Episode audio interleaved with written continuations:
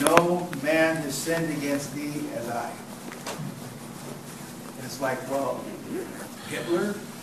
I mean, that's, you start asking the question.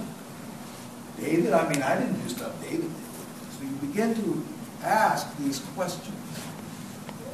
The canon is devoted to us standing alone before God.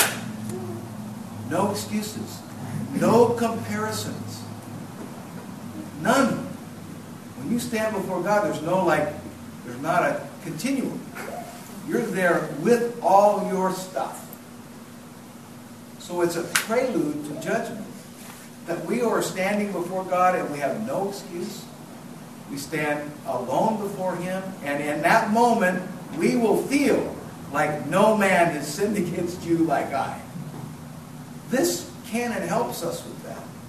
It helps us stand naked, bare, before the judgment seat. This is a very powerful spiritual practice in the church. We should not excuse the canon's sense of, well, I'm not that bad.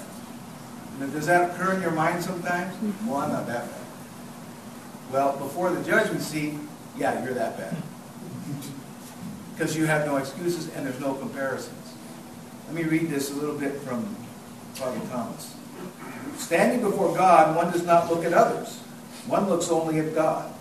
But in this mystical moment, this instant of lucid insight concerning the meaning of all things, in the perspective of the unique soul before its master, the Spirit can only cry out in all integrity and conviction, I have sinned as no other.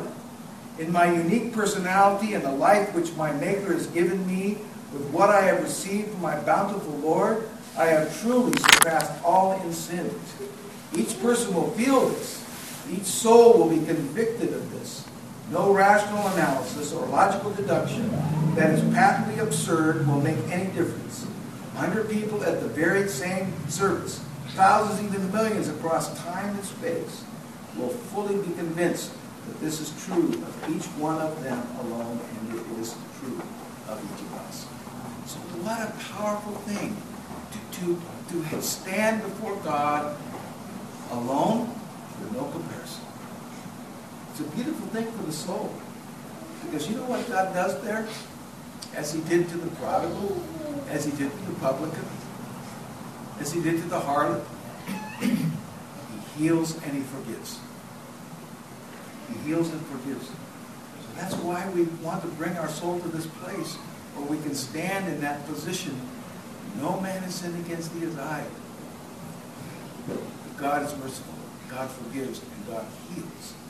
So we bring ourselves to that place. So the very depths of our difficulties, the very depths of our sins and wounds can be touched by that mercy.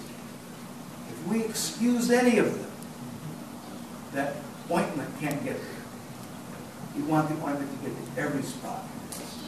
So through the prayers of Holy Mary today, St. Andrew, and of all the saints, Lord Jesus Christ our God, have mercy on us and save us.